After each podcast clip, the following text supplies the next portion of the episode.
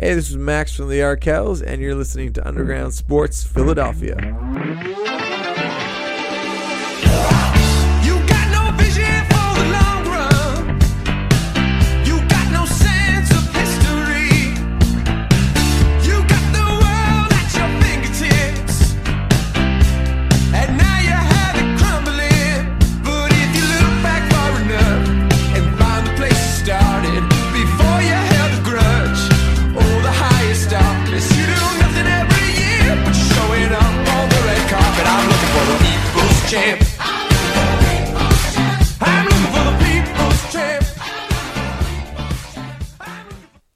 Going on, everybody? Welcome in to Underground Sports Philadelphia, episode number 300. 300 episodes This is Sparta! of this podcast as of now, and very, very kind of uh, the Phillies to give us a great discussion topic for episode 300. KB and Matt coming at you live from Underground Studios. And as always, guys, this show would not be possible without our incredible local sponsors Main Auto LLC, Ducharme's Pro Foot, Security 21 Security Systems, Paul J. Gillespie Incorporated, Bob Novick Auto Mall, Mark Ronchetti CPA LLC, and the Dental Wellness Center of Vineland. And of course, you see me wearing them every single live show. Our friends over at Tomahawk Shades, tomahawkshades.com is the place to be. Fill up your cart. You only get one set of eyes, guys. So fill up your cart so you have a pair of blue light plus glasses to rock each and every day as you're staring at a computer screen, looking at your phones, streaming uh, your favorite TV shows and movies. Lots of new movies coming out across these streaming platforms, playing video games, whatever it may be. Protect those eyes. And if you're outside driving, going to work still, protect them from those UV rays with the sunglasses they've got. TomahawkShades.com. When you go to checkout, use our promo code USP. You're going to get 25% off your order at TomahawkShades.com. And right now, free domestic shipping on all orders at TomahawkShades.com. That's TomahawkShades.com. Promo code USP for 25% off your order. Tomahawk Shades, quality product for an affordable price. And Matt, of course, support for Underground Sports Philadelphia brought to you by our friends at Manscaped. And guys, are you ready for some football? Because the biggest game of the year is upon us on the Underground Sports Philadelphia three year anniversary, February 7th in Tampa. And it's time to get your balls feeling super. Our partners at Manscaped are here to tell you to join the already 2 million men who trust Manscaped products for their below the waist and now above the waist grooming needs. Take Gronk's advice and shave your Super Balls. Yes, use the best tools to reduce nicks and cuts before the best game and choose the Manscaped Perfect Package 3.0. Included is the Lawnmower 3.0, which is simply the best hygiene tool for the modern man. Because of their ceramic blade and skin safe technology, your snags will be reduced. Guys, you should not be settling for unnecessary roughness below the waist. That's just a it's just a simple mistake that can be prevented. It's also waterproof and has a 90 minute battery. Guys, believe us when we tell you that, you know, this is the Super Bowl champion of ball trimmers. Perfect Package 3.0 also comes with the Crop Preserver and Crop Reviver. The Preserver is anti chafing ball deodorant to keep your nuts in the game all four quarters. And the Crop Reviver is a spray on toner for your balls. It's made with soothing aloe and witch hazel extracts that will give your balls a boost in clutch time. Manscaped even threw in their shed travel bag to keep all your goodies stored comfortably. And speaking of comfort, the Manscaped anti chafing boxer briefs, best in the game, they're also included and will bring your boxer game to the next level. Complete your top to bottom grooming game with the new refined cologne signature scent by Manscaped, which shout out to Manscaped. They hooked us up, all of us, with that new refined cologne, and it smells immaculate. And it's made with the same signature scent that's in all Manscaped formulas. So this cologne is a perfect complement to the collection. It's a whole new balls game this Super Bowl. Get 20% off and free shipping with the code USP at manscaped.com. Your Super Balls will thank you. That's right. Get 20% off and free shipping with our code USP at manscaped.com. That's 20% off with free shipping at manscaped.com and use code USP. Tackle your pubes and win the Super Bowl in your pants with Manscaped. And our newest sponsor on board with us, our friends at Stateside Urban Craft Vodka. Guys, Stateside Vodka is the fastest growing craft spirit in Pennsylvania. They're headquartered in Old Kensington, Philadelphia, but they're currently closed due to COVID. But when that bad boy opens back up, you know we will be there because they have a full bar, restaurants, and they offer distillery tours weekly. You know, those typical vodkas that are on the shelf, they're one time, two time, three time, maybe even up to six time distilled. Well, Stateside blows them out of the park because they're seven times distilled, certified gluten free, and blended with electrolytes. It's the first vodka on the market with a mineral composition on the same spectrum of electrolytes found in your favorite sports drink that just so happens to start with a G, and it's also the first actively hydrating vodka on the market. It's also won awards for best packaging in the world. So head over to statesidevodka.com to purchase your vodka. Get it right in time, you know, for the big game coming up in a couple weeks. Use our promo code USP to get 10% off the one liter vodka bottles at statesidevodka.com. That's statesidevodka.com, promo code USP to get 10% off your one liter vodka bottles. Must be 21 or older. And of course, please drink responsibly. What's going on, Matt? Living the dream.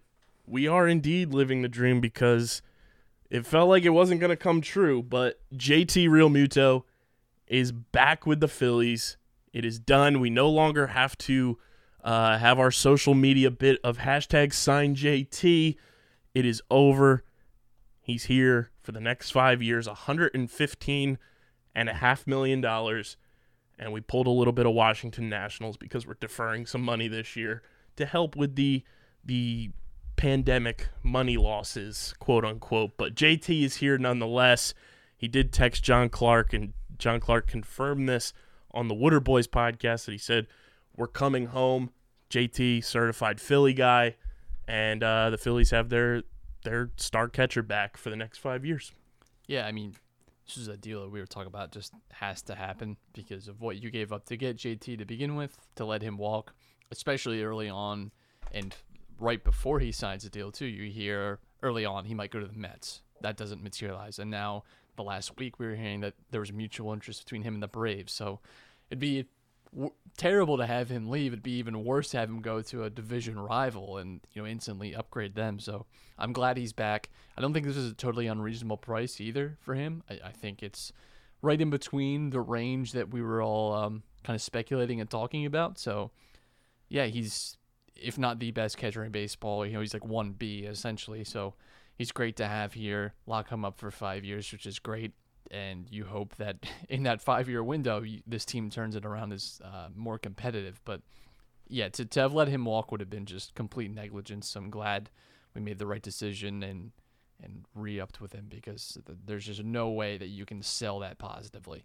and it's finally some it's like a breath of relief and a sigh of relief because not only was it that JT could potentially go to a rival team could leave after 2 years you also had that burden of you it's not like you're just signing JT Realmuto you traded for him 2 years ago. You gave up your best prospect who everybody is comparing to former Philly Pedro Martinez uh, and you had that kind of weighing things even heavier, I think, because of what you gave up to get JT, and then the fact that there was a, a real possibility he could have been gone, whether it was the Mets, the Blue Jays, or, you know, I think the Braves thing was more or less Get the deal done. get the deal done. Let's Right. get that AAV record.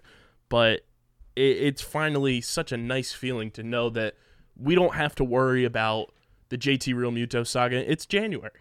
It's not February. We can kind of take a, a breath, but we also now have to address the shortstop position because shortstops have gone off the market and gone up in price, kind of like GameStop's GameStop stock over the past uh, 24 Yeah, hours. someone has shorted shortstops.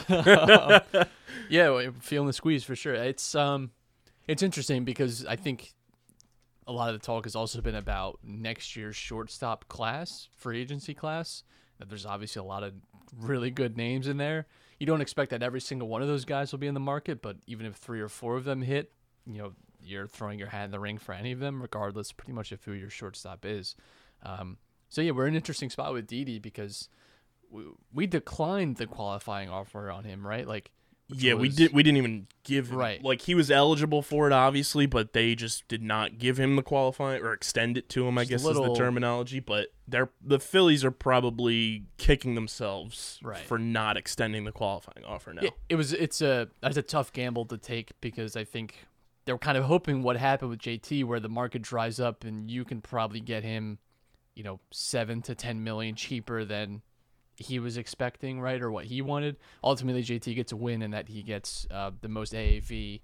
I don't think he doesn't get the most like guarantees or anything. There's obviously some deferred money, but it's a big win for him because I think Beat the Mauer AAV by a hundred thousand dollars a year. Right, right. And you know, he- I think he also during his whole arbitration thing was also saying that this is about the position, not just him. That he wants Right. to kind of be, um, you know, like the the torchbearer to make sure that catchers get paid well, and you know, good for him, and he deserves it. With Didi, it it feels like almost the opposite. Where now you're in a weird spot where you're probably looking to next year free agency, and with a lot more clarity about you know having a much more normal season, fans in the stadiums, all that and you're weighing up your options of another short term Didi deal or or maybe just kicking the can, but also you know again you, you're locked into this big money. This is this is why the Phillies has been such a mess because they're kind of all across the board in terms of what they're looking at. And again, we still haven't addressed starting pitching at all, which is a huge issue. Well, hey, Ivan Nova, one point five million dollars. What a what a name. Right. So th- this is my point, though, is that we're still, if you charted this on a on a, a plot graph, like this would be all over the place in terms of like where you're spending your money and for what purpose. You know, like re-signing JT, signing Bryce Harper to big deals, like trading for JT in the first place. Zack Wheeler. Zack Wheeler, like all these those those moves are indicative of a team that's like you know just a All few in. pieces away. They're all in. This is like time to start winning, but yet like again you're not addressing starting pitching, which just seems absolutely insane to me.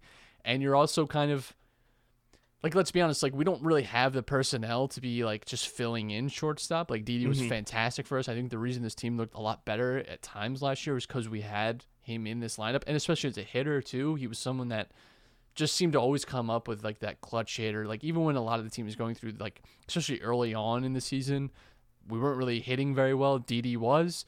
He had a, a really fantastic. Obviously, it was only about a third of a season, but he had a, a good season with us last year. I'd like to see him back. I think it makes a ton of sense. Left-handed bat. I think it makes tons and tons of sense to do, um, kind of regardless of the price at this point, because Yeah. the value that you'll lose in having to you know shuffle like Kingery or Segura there is like that's huge drop off in my opinion. And you saw how well Segura played at second base Right. last year when you moved him over there. It was night and day compared to what he was at shortstop.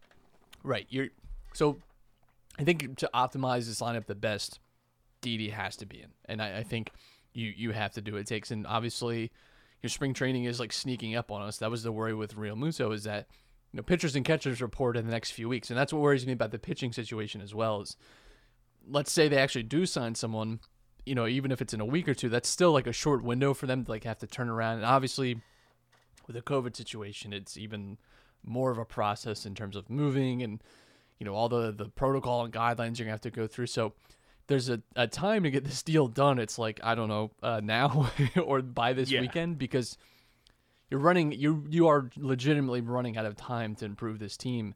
And if if this team does not sign one more started pitcher, like this is it's the same exact team that we saw last year and Your fifth before. starter right now is Vince Velasquez again. And again, like we're listen, I love Vince, but we're we could just- we're gonna keep selling ourselves on the idea of this guy year after year, and it's just never gonna materialize. If this team really wants to win, you can't be. Vince Velasquez is the type of player that 2015 Phillies sell themselves into and say, well, this is a guy that you know can kind of grow with the team and maybe mm-hmm. materialize and either be a starter for us or maybe be a good like make weight in a trade someday. Like that's And ironically, that's exactly what he was. He was got him in 2015. Right, but you know, but like that, and that's the thing is like that's that's a much different mindset from Right. 2021 where you have all this money invested. you're clearly in the position to be competing. You know, at least like that's where you're spending your money. That's what it tells us. But we're like clinging on to this idea that this guy's just gonna blossom all of a sudden. Of course he could. Like a- mm-hmm. anything could happen, but is it likely not? I, I don't think so. I think we've seen enough on this guy to know that it's just not there. And again, if you're spending all this money uh, on on free agency, if you're spending all this capital to to get you know good players on this team through trade, I don't know why you would stiff a very important and very glaring hole that this team has.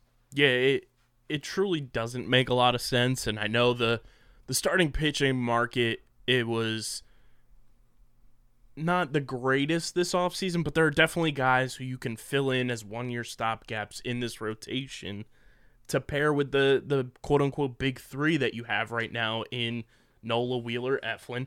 You hope Spencer Howard's back from the you know shoulder issue he had last year, and you either pencil him in as your number four or your number five, and you need one more guy in there.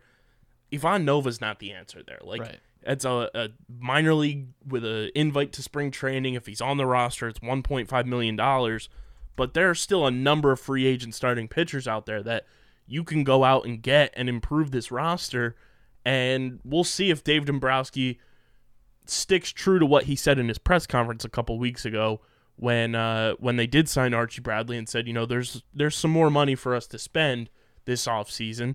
Uh, obviously, the JT contract comes through, and all in all, the deferred money for JT's contract, I'm not mad about. Where we clown the Nationals for deferring money, it's for two years that they're kind of kicking it down the, It's the road. 2026 and 27. So it's Yeah. essentially like having a seven year deal. yeah, Yeah, like which isn't that and it's only ten million dollars. It's not Nationals like were trying to give Bryce money in like 2042. 120 million dollars till he died.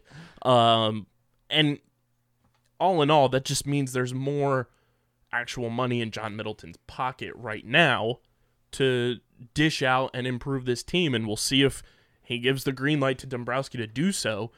And it, all comes down to do you want to improve at shortstop, which I would say you have to. It's imperative.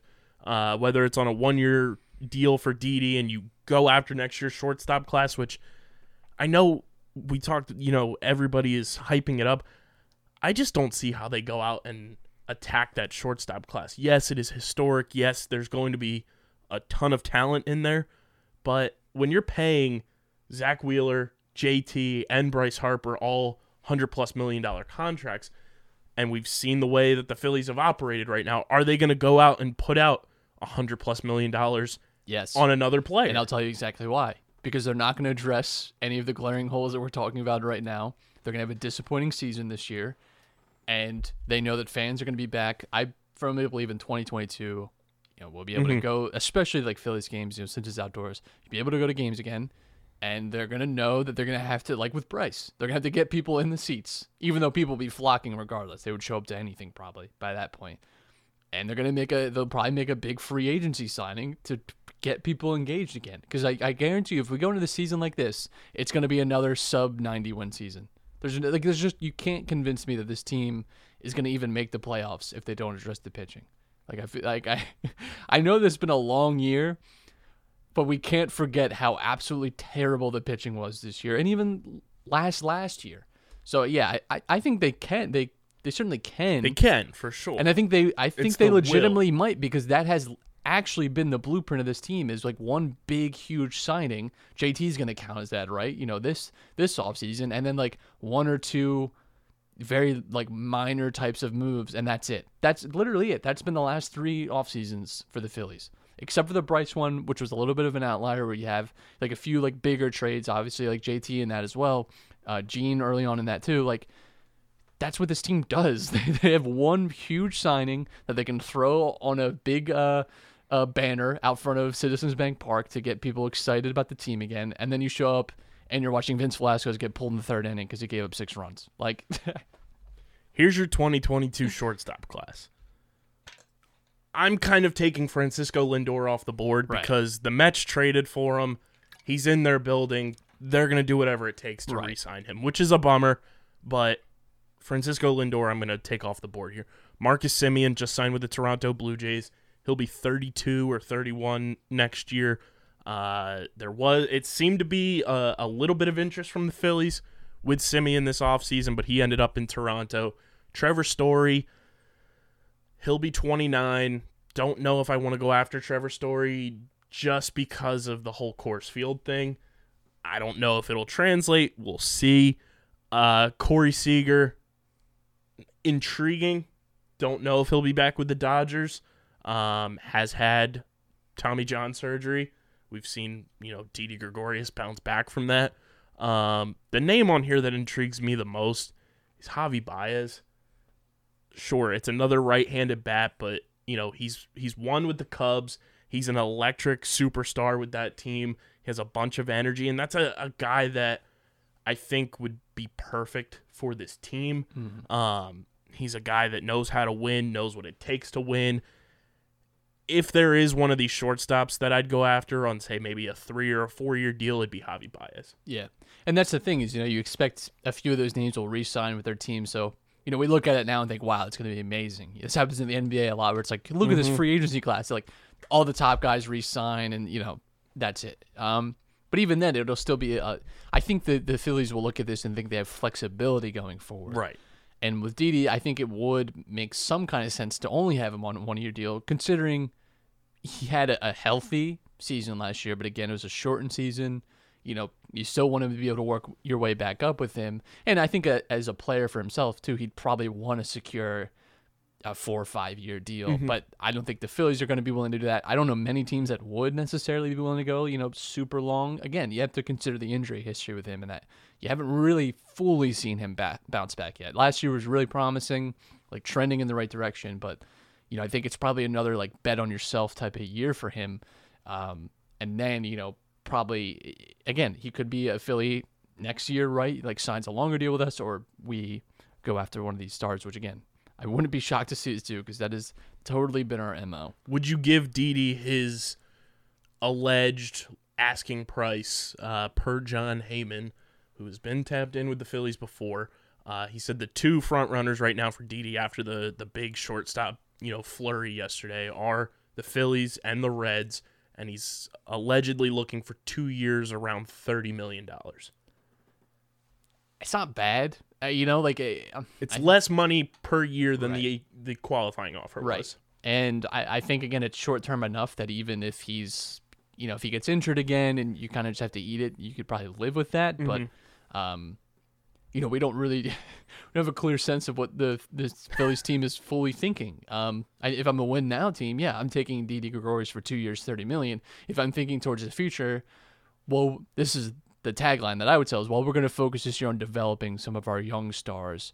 Um, we still think that they're going to tell us that Alec Bohm can play shortstop or something stupid this year, right? let's not also forget Bryson Stott is right. Part of this organization. That's the thing is, still. is you know, you could totally see Didi go to Cincinnati, and where he started his career. and we get sold on, well, this is going to be a development year, and uh, next year we'll make a, a big splash in the market, and you know that it could go either way. I would personally love to have Didi back just because I think he's a great player. Obviously, could you upgrade theoretically in 2022? Sure. Yes. You could also have neither. You could also Right. sw- and we've we've been in a situation where you're chasing stars. If if you have a star right now that's choosing between you and the Reds, you're not in a Uh, and a Reds team that's cutting payroll, trading guys away. you're not in a healthy position as it is. You know, like that's a team that's taking flyers on guys. That's like, that's not the like the competition that you they necessarily want to be in. declined the qualifying offer to Archie Bradley. Right. Like so. I, I think that should be a worry for the Phillies as well. Obviously, some of that could just be talk, but you know, how if you have another disappointing year, how I mean, how attractive is the Phillies as a whole? I know, obviously, we're gonna have a lot of bias and say, "Oh, it's great," but but, you know, like I think it's attractive by a couple of things. All bias aside, I think it's attractive because there are big name players here Mm-hmm. that guys view like, oh, I want to go play with Bryce Harper. I want to play with Aaron Nola. I want to play with Zack Wheeler. Um, you know, JT Realmuto now I think is a very attractive commodity for pitching. Uh, John Middleton, Dave Dombrowski, if you're listening, pitching. Uh, I mean, just look how excited Archie Bradley was outside of their Oklahoma connection that he is like he is through the roof excited that he gets to you know, pitch to to JT Realmuto this year.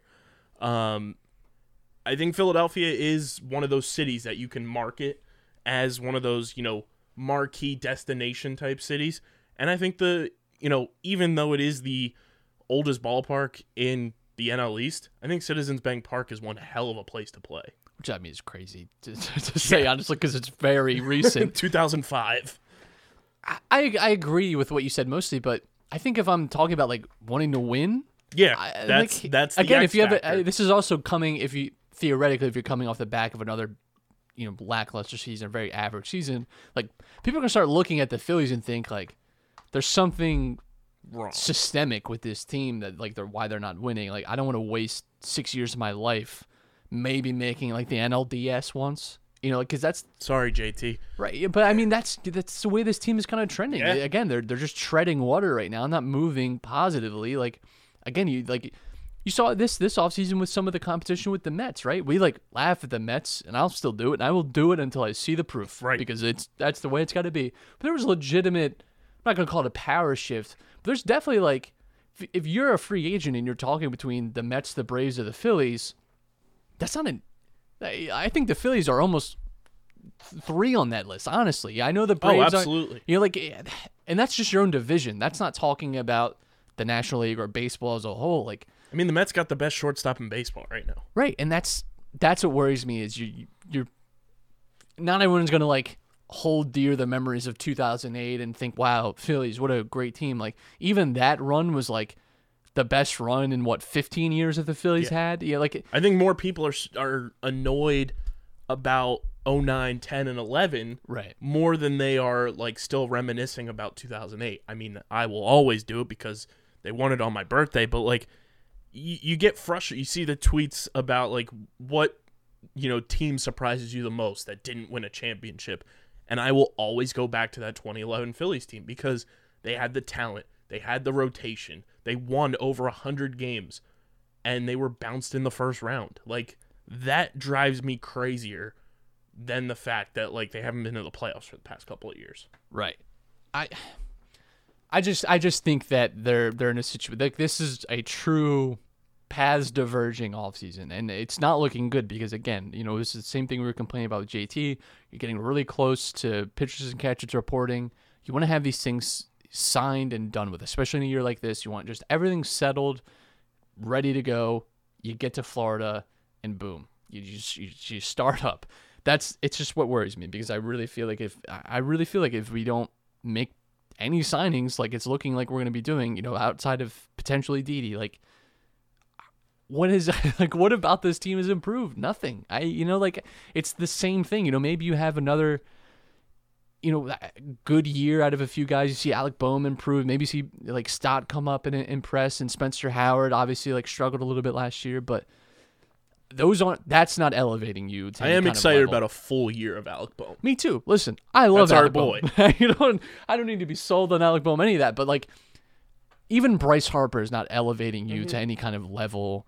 JT Realmuto, as, as good as he is, is not elevating you to like a playoff team. Like you need, like we need pitching. I will say the bullpen has gotten better with the minor moves that they've made. It is definitely better than it was last year. It's the starting pitching that freaks me out about what could potentially be this year outside of, you know, the the big 3 that they have. And it's an unproven big 3. You know, it's Aaron Nola hasn't had a, a consistent September in his career. Wheeler had the the fingernail issue last year, and this is a big, you know, prove it, let's see what you got year from Zach Eflin. I'll pitch this to you. Would you rather them go and sign, you know, a, a one year deal for like a, a Cole Hamels type, a, a Rich Hill type, a Rick Porcello, or would you rather them go and improve center field? Because center field, I think, is another spot that, you know, and this is all assuming that, say, Didi's back right, center field, I think, is the other position on this team that is the giant question mark because you had Adam Haseley, didn't really see much of a, a boost from him being out there. You can't continue to throw Roman Quinn out in center field. He's just a dreadful oh. fielder. but you can, and But they will. and then the the talks that they are going to potentially give Odubel Herrera a chance in spring training to make this roster drives me insane. Um, if I'm Dave Dombrowski, I'm pounding my, my fist on the table and going getting my guy in Jackie Bradley Jr. or I'm going and trading for Andrew Benintendi.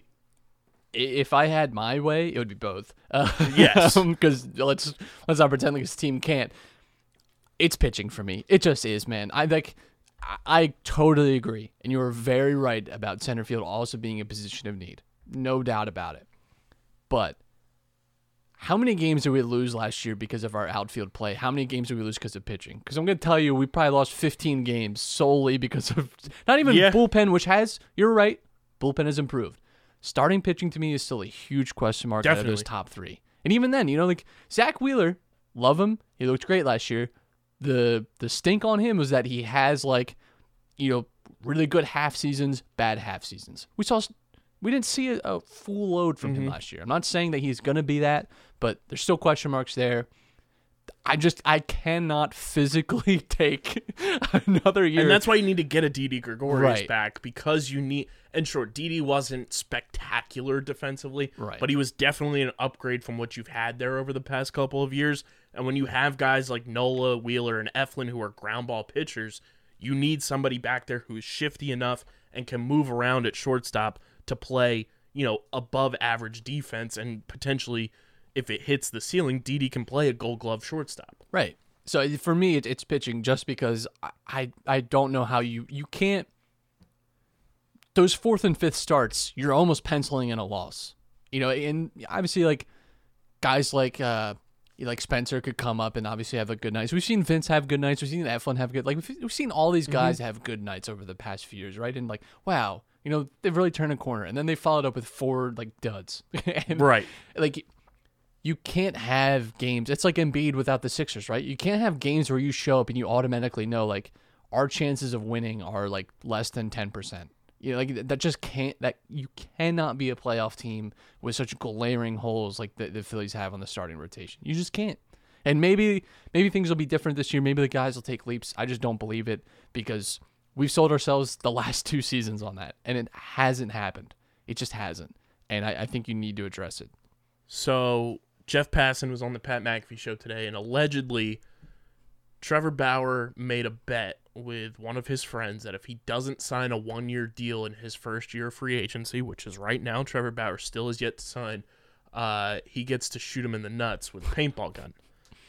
Would you help Trevor Bauer out, knowing how controversial and kind of scummy he can be? Would you help Trevor Bauer out and win that bet and sign him to a, a big one-year deal? I would take him. Hell yeah! Are you kidding me? Me too. I listen. Yeah, he can. He can obviously be a curmudgeon. Let's not let's not pretend like this guy's like.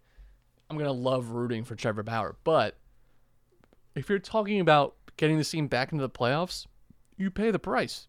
You do what it takes. Obviously, you have to hope that his like personality isn't something that's going to affect any kind of like clubhouse culture, right? But you know, knowing that the mess that we're in, you know, uh, with under Gabe Kapler with Fortnite in the middle of games. Um, so you obviously have to like do your homework on that and hope that there's going to be no disruption, and hope that you know this isn't going to like derail your season in some kind of way. But yeah, he's he's got talent, and ultimately like that's what counts. And I I just think this team has to be back in the playoffs. They have to be back Yeah. in the conversation. The best sports time last year for the Phillies was that 12 or 13 game run where Bryce Harper was like playing out of his mind. You're winning game after game after game. And it was like, this is what the Phillies can be. This is amazing. And then they collapsed. Mm-hmm. And not all of that was because of the pitching, but the pitching didn't help. It was, it was down to some cold streaks by hitting as well. But like, you, you need to get this team back in the spotlight because you're quickly, like, seriously, quickly losing people's attention, people's care and you you have to be in that national conversation. They aren't. The Phillies aren't in that national conversation. Like eh, the national media isn't could not care less about the Phillies because outside of Bryce Harper, there's nothing to talk about. There's no interesting story here. There's there's nothing something. There's no interesting project. It's not like we have these like beaming young guys. We're not the Padres. or it's like, Not wow, The White Sox. look at look at this farm system that they've built here. You know, like they have these really cool, interesting. Like no, it's just like we're this hodgepodge of free agent signings and one or two guys that might you know make the breakthrough, and that's it. You know, so you you have to you have to almost operate like a small market team and be like, we just need our name in the paper. We mm-hmm. need people talking about us. We we need to be back in that conversation. And I think Trevor Bauer gets you there. So why not? Yeah, and I mean there are a number of starting pitching options on the market right now that you could sign to a one-year prove-it deal that immediately improves this rotation. Taijuan Walker is still out there. Uh, Matt Shoemaker is a guy that's out there. Rich Hill, even though he's 41 years old, is still out there. Uh, Tyler Anderson is out there. There are a number of, you know, even as old as he is, and he didn't pitch last year, so that could help.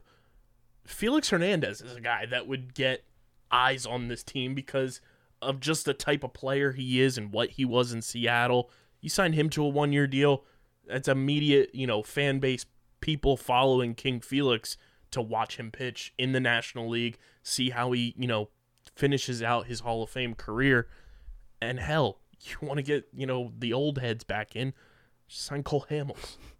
Yeah, I, I think again, if you take some one or two year punts on guys, that's not the worst option. Because I, I just I I think again, the fact that we're not hearing anything about this is what worries me. You know, mm-hmm. like that that's that's what's not great. Like this JT thing dragged the entire offseason practically, and now again, it feels like that's gonna be it, and we're we're just gonna roll with what we got, and we'll we'll see what happens. So maybe maybe I'll be wrong. I don't know, but right now. Um, I just think I think this team's in a, in a very difficult position. yeah, so hopefully more moves will be made, and I will put it out there. I, I think Didi's going to be back. I, I think he I is the next move. Uh, when it happens, I'd say relatively soon. I'd say within the next week or two, Didi Gregorius is back with the Phillies. Um, just because the, the the tea leaves are there. If you read the tea leaves, it's the Phillies or the Reds, and I think one of the big factors is Joe Girardi being the manager with the Phillies. I think that that plays a, a big part in Didi coming back. So putting it out there, if Didi signs first, you know, with the Phillies, we we we got you covered. We had it here. Um, Sixers getting back at it. Um, it's the Lakers. Everybody hyping it up now Yeah. as the uh, the potential NBA Finals matchup. People forget this was like one of the rivalries of the '80s. Yep. You know, like early '80s. Obviously, it gets taken over by like the Celtics and Lakers, but a lot of a lot of hate, hate there. I mean, the Sixers at one point were the franchise. They were behind the Lakers and Celtics, but it was Lakers, Celtics, Sixers. So it's a it's got that to it at least some good history, and obviously it's a huge matchup. It's two of the best teams in the league going after each other, and beats back tonight, which is great. Um, man, it is. Uh, no, Embi- Embiidless games are Painful. unwatchable. uh, they are. I like to call them uh, just background. you know, like, they just go on in the background, and I'll just like kind of like you know play on my phone a little bit. I'll check in for a few minutes. I'm like, this is terrible. you know, maybe if you're like out somewhere, you like throw it on for like a minute or two just to see how it's going, and then you put it back in your bag. Like, I don't need to watch this. When Embiid doesn't play, I call those mental health days. Yeah, you just take you there. You're taking load management too because you can't really expect yourself to, to sit through games without it, which is terrifying because Yeah. um, it should be better than it is, but it isn't.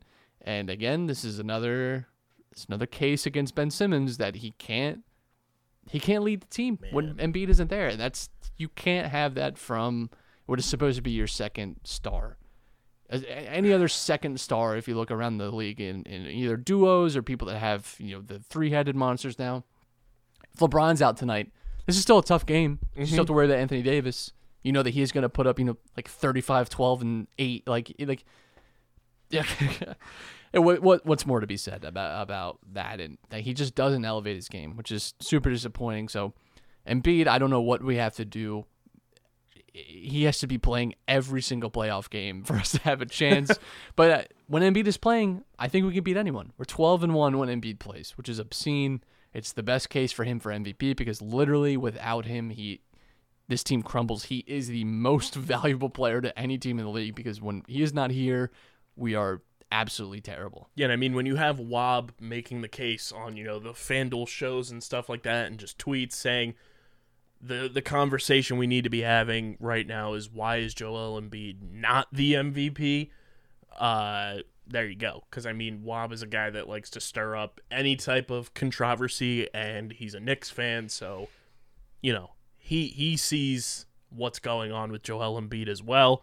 Uh, not that that is you know your full blown litmus test, but that's a guy that you know sent out a bazillion apology letters to Sixers fans for being wrong about the process. Um, I had Richie on the show that came out uh, on Tuesday, and we talked a little bit about that Pistons game that they lost. And, you know, like you said, Ben Simmons just doesn't elevate his game, and we haven't seen it since that 16 game winning streak a couple years ago. The Celtics series that we just played, the, the mini series, like, Ben Simmons had 11 fourth quarter points. In this game alone against the Pistons, he had 11 points total. Like, I don't know what it is. And I mean, all around, everybody besides Tobias Harris, I'd say, played pretty poorly in this game uh, against Detroit in the, the second game. But it, it is one of those things where we, we say it time and time again that when Embiid's out, you expect Ben Simmons to be able to just, you know, elevate and do more with what, you know, is out there for him. And it, it just fails every single time. I don't know what it's gonna. I, I guess Doc needs to get the Tobias chip that he has, and, and do the same thing for Ben Simmons because it, it truly is mind blowing how much he just fails to answer the bell. Yeah. I don't want to rag on him too hard, right? Because he's our he's our player. For sure. You got to get by. But I mean, it's just the truth. And I, I think there were people talking about not trading him for James effing Harden, which is unbelievable to me. Because Jesus Christ. I just, listen, How's that guy doing? very good.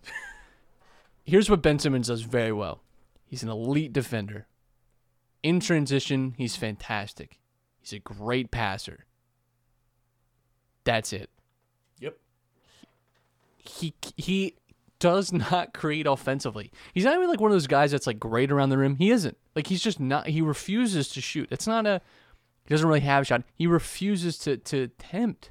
And this is a guy you're paying. Like that's what I think people are still stuck in this mindset sometimes of like, oh well, he's like developing still. Like we're again, we're gonna be saying that when he's 29 and he's still averaging, you know, like 14 points a game and shooting like 61% from the line. Like at a certain point, that's just who he is, and I think we're at that point.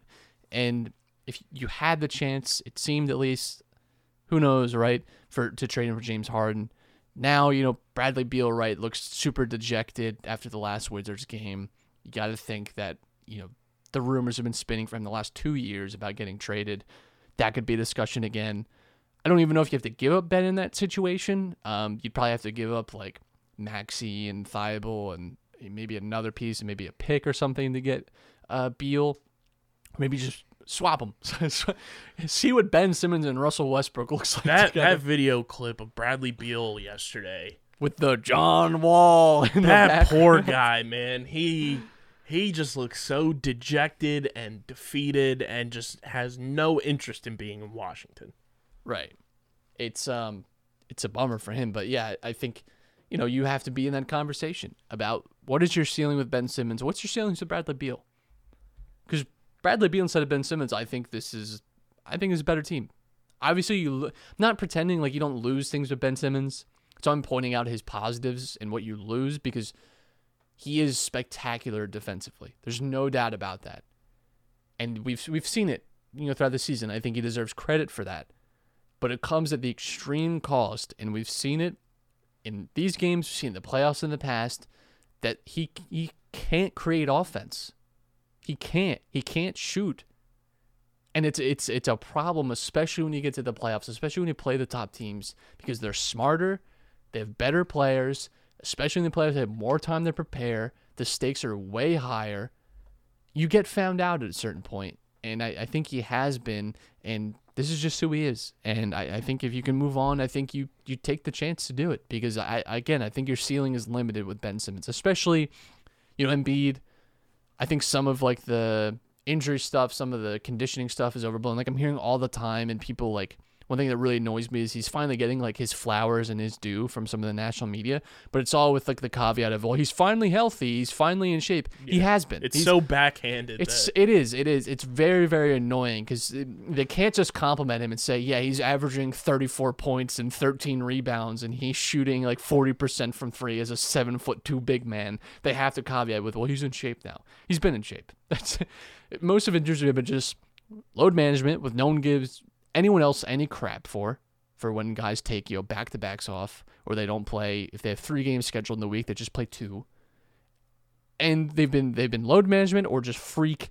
Markelle Fultz rammed me in the orbital bone with his shoulder, and I was out for a month and a half. And then leading into the playoffs, and I was obviously any player's going to be out of shape if they're out for a month and a half. It's just it's all stupid. they don't say it about Stay Puff Jokic. right. You know, like they they.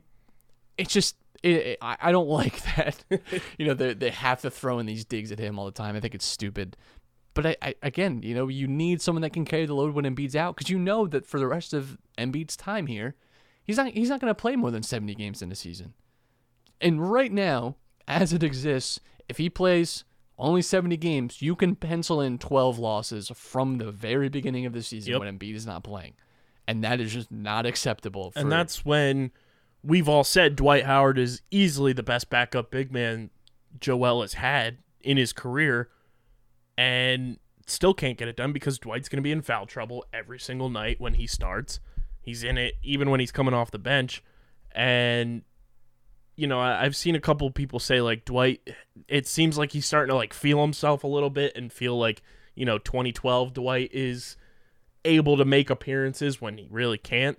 Um, so I mean, like y- you gotta take advantage of what you have in front of you right now with Joel Embiid, and I, I just you know Daryl Morey was on uh, Sports Center with Stephen A. Smith tonight before we went live, and he said that you know obviously he's going to say this, but he said that he thinks they have as good a shot as anybody to be a championship contender, win a championship.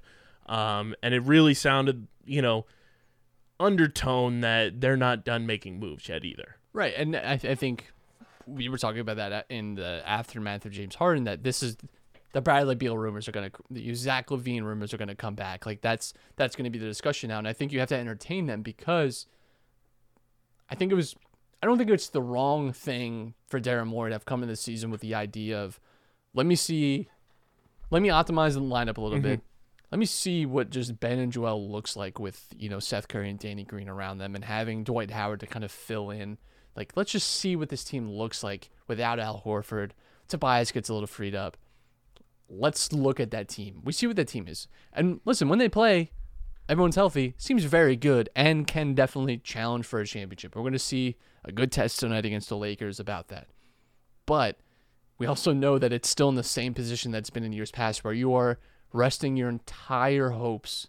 And obviously, a lot of teams, right? If LeBron James gets hurt, of course, the Lakers aren't going to be, you know, very unlikely that they win a championship, right?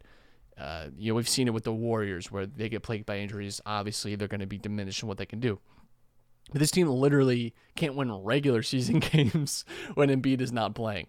And this is not just this year. This has been years now since he's been a Sixer. This team has not won. I just I, I think in a way the experiment is over. And you it's it's on the wall for everyone to see that it's untenable to go forward with that if you have the option to upgrade in a way. And again, you're losing someone with Ben Simmons if you get rid of him. And I'm not going to pretend like that couldn't present other problems for you down the line because mm-hmm. again, having someone that can lock a perimeter player down like he can is really really helpful. And you know, you, you lose some of that. But again, this guy's posting like he's and again the, the whole thing about him is oh he's he's a great passer. He's getting four cents against the Pistons. If there was a team for us to dominate in our current construction, it is the Pistons. Loaded up on big men. He should have had a, a double double. They took the Sixers blueprint from last year Right. It's just and we're like, oh, we're just going to inject steroids into it. it's just bizarre. And um, so yeah, we'll we'll see what happens. Obviously, there's still plenty of time. But we are also a quarter of the way through the season. Can't forget. Uh, it's a Yeah, short that, season. that midway point is creeping up pretty quick. Right. I mean, you know, you're we're almost in February. You know, this is normally, you know, already like the halfway point of the season around this time. Like you're you're getting there pretty quickly uh, with with the games down. Um, I like what I've seen from the Sixers so far. I think they can absolutely win a championship, no doubt about it. But I, I think you, you have to be if you're still in team, keep Ben Simmons or Ben Simmons is great and you guys just don't understand. I think you really need to take a look at yourself, take a look at Ben, and just think a little more critically about our situation. And I don't know, man, just like remember what's happened when Embiid doesn't play or the last like two playoff series where like we've we just have not had a reliable ball creator handling our possessions. Simple as that. Uh, the Eagles, though, they uh, seem to be assembling a coaching staff that they're going to submit to uh, GQ for the uh, best 40 under 40 because every single coach they hire is uh, under 40 years old. Coaching staff is coming together, and they also look like just different eras of each other and kind of like spliced one human into different pieces but uh, Nick Sirianni and his coaching staff seems to be coming together, and I think the biggest development from that is it looks like Jeffrey Lurie's allowing Sirianni to pick his coaches, which was not the case with Doug Pederson. which is interesting. Um, I don't know if that's a lesson learned. I don't know if that's we believe in this guy way more than we did in Doug. I don't know if that's this guy signed up to do what is the impossible, which everyone else told us was stupid, which is fix Carson Wentz. I don't know. Uh, it's there's certainly um, some question marks. Sorry, this was a name by the way that came out of nowhere. I was completely surprised when I saw this uh, pop up on the ticker. I was like, who? because I think we were all bracing uh, for Josh McDaniels, but Thank goodness. I mean, it's a it's certainly a step up from that, which is If you can't, if you can't send Carson to the Colts, right. Bring the you Colts bring the here. Colts to Carson. right, which uh sure. I mean, the Colts it's to say they look good this year. Mhm. I mean, that was with Phil Rivers, who's now retired. retired. I mean, can it can Carson Wentz be like how much worse can he be than what was Phil Rivers? Thirty six this year, 37? even be older. thirty eight. Eh, you know, like last season of his career, Phil Rivers, who can't move. You know, like Thirty nine. Jesus, I, I, I'm afraid of the answer to that question. But how much worse can he be than than than 39 year old Philip Rivers? You know. Yeah, So that's that's I, I guess the the hope is that you could see something like that. But I think also the Eagles don't have the personnel that the Colts do. Spent a lot of money on that defense. Jonathan Taylor down the stretch was absolutely unbelievable. You had breakout like wide receiver guys. I, I don't know that you have that in Philadelphia. We'll see what happens, obviously with the draft. But I think there's still more work to be done. Um, I, I- just worry that this is going to be a uh, you try and turn it around too fast and you just end up capsizing the boat. and yeah. The just get back to shore and do the repairs Right. and get then be on your way again. The one thing that is interesting with Nick Sirianni is three times in his coaching career, he's been on coaching staffs where a player has won comeback player of the year. 2013, he was the Chargers offensive quality control coach. Philip Rivers wins comeback player of the year. 2017, Keenan Allen wins comeback player of the year. And then 2018, which is most akin to Carson Wentz, I'd say, Andrew Luck wins comeback player of the year. So I mean does he have a full-blown hand in all of those players winning comeback player of the year? Probably not. But it is an interesting, you know, instance where he was part of three guys winning comeback player of the year and you're thrown back into another situation where Carson Wentz is being viewed as that guy by the front office. Right. So maybe that magic works again. And I think, I mean, you, you could definitely tell me a story where Carson Wentz does make a comeback this Yeah. year. And I think, I don't think he's quite as dead and buried as everyone has made him out to be. I think we can't forget the injuries that he's sustained and that that has not only a physical effect, but a mental one as well. maybe you know just a new situation for him makes it work. Who knows, right? But again, I just don't see the turnaround in a like winning sense. Like sure Carson could look really good again next year and great, but like this is still right now probably like a 6 7 win team, which might be enough for the division, who knows. Yeah.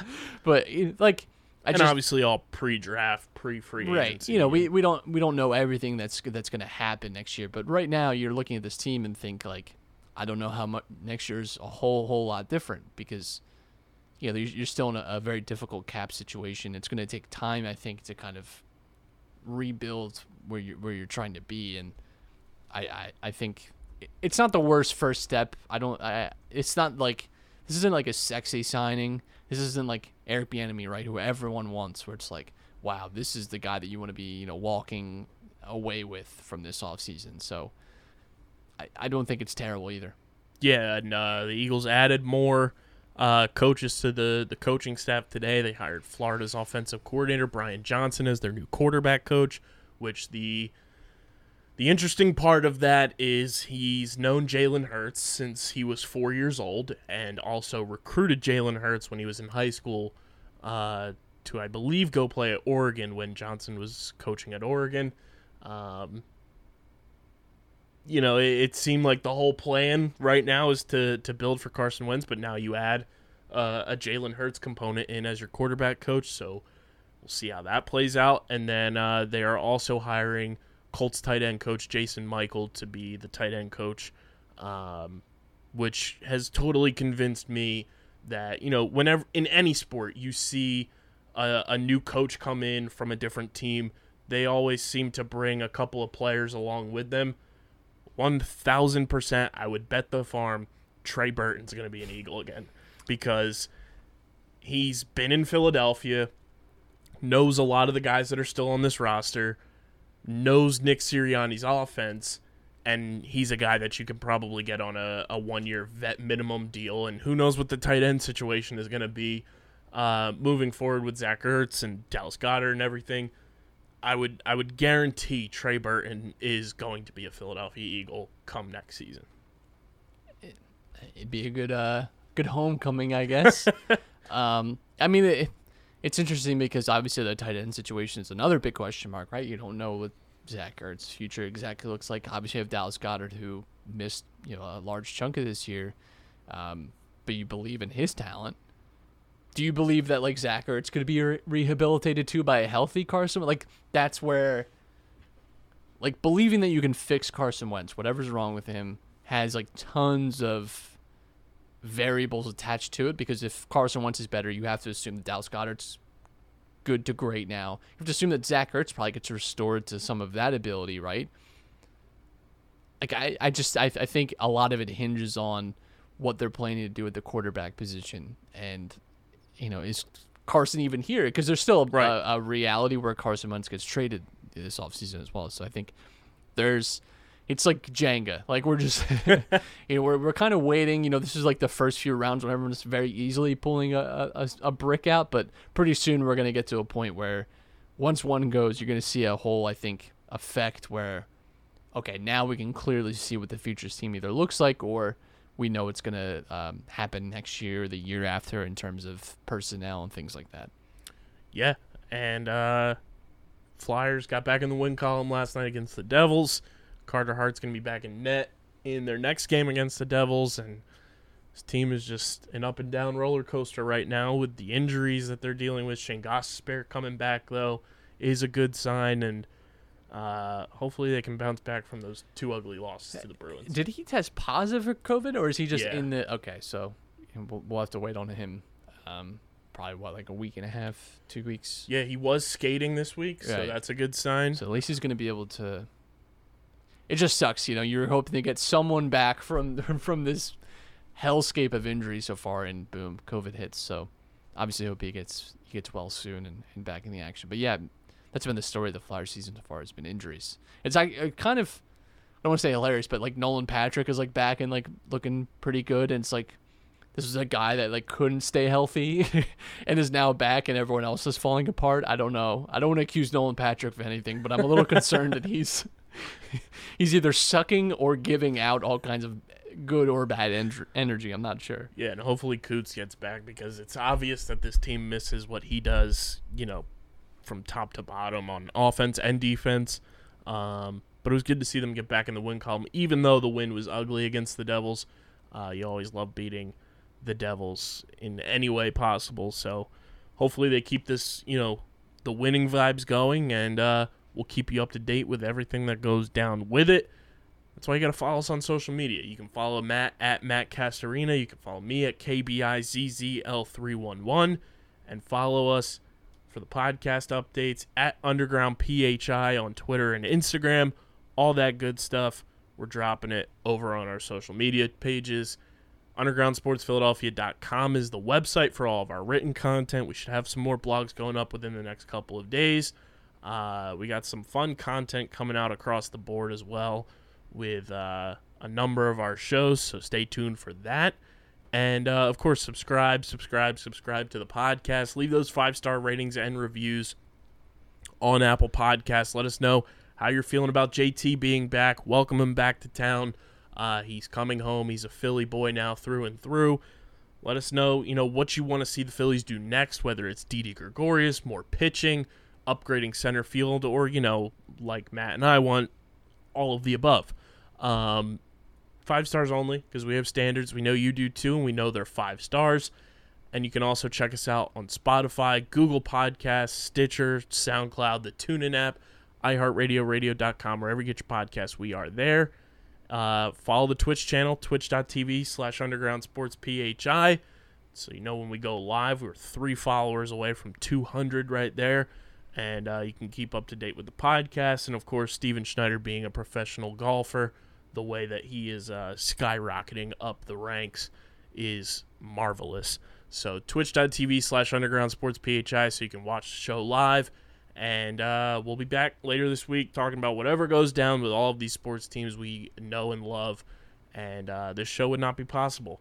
300 episodes of this show would not be possible without our incredible local sponsors Main Auto LLC, Ducharme's Pro Foot, Security 21 Security Systems, Paul J. Gillespie Incorporated, Bob Novak Auto Mall, Mark Ronchetti CPA LLC, and the Dental Wellness Center of Vineland, and of course, Tomahawk Shades, Manscaped, and Stateside Urban Craft Vodka. TomahawkShades.com promo code USP gets you 25% off your order at checkout. And right now, free domestic shipping on all orders. Manscaped.com promo code USP gets you 20% off and free shipping. And StatesideVodka.com promo code USP gets you 10% off the one liter bottles of vodka at StatesideVodka.com. Must be 21 or older. And of course, please drink responsibly. This has been Underground Sports Philadelphia, episode number 300. For Matt, I'm KB. We are signing.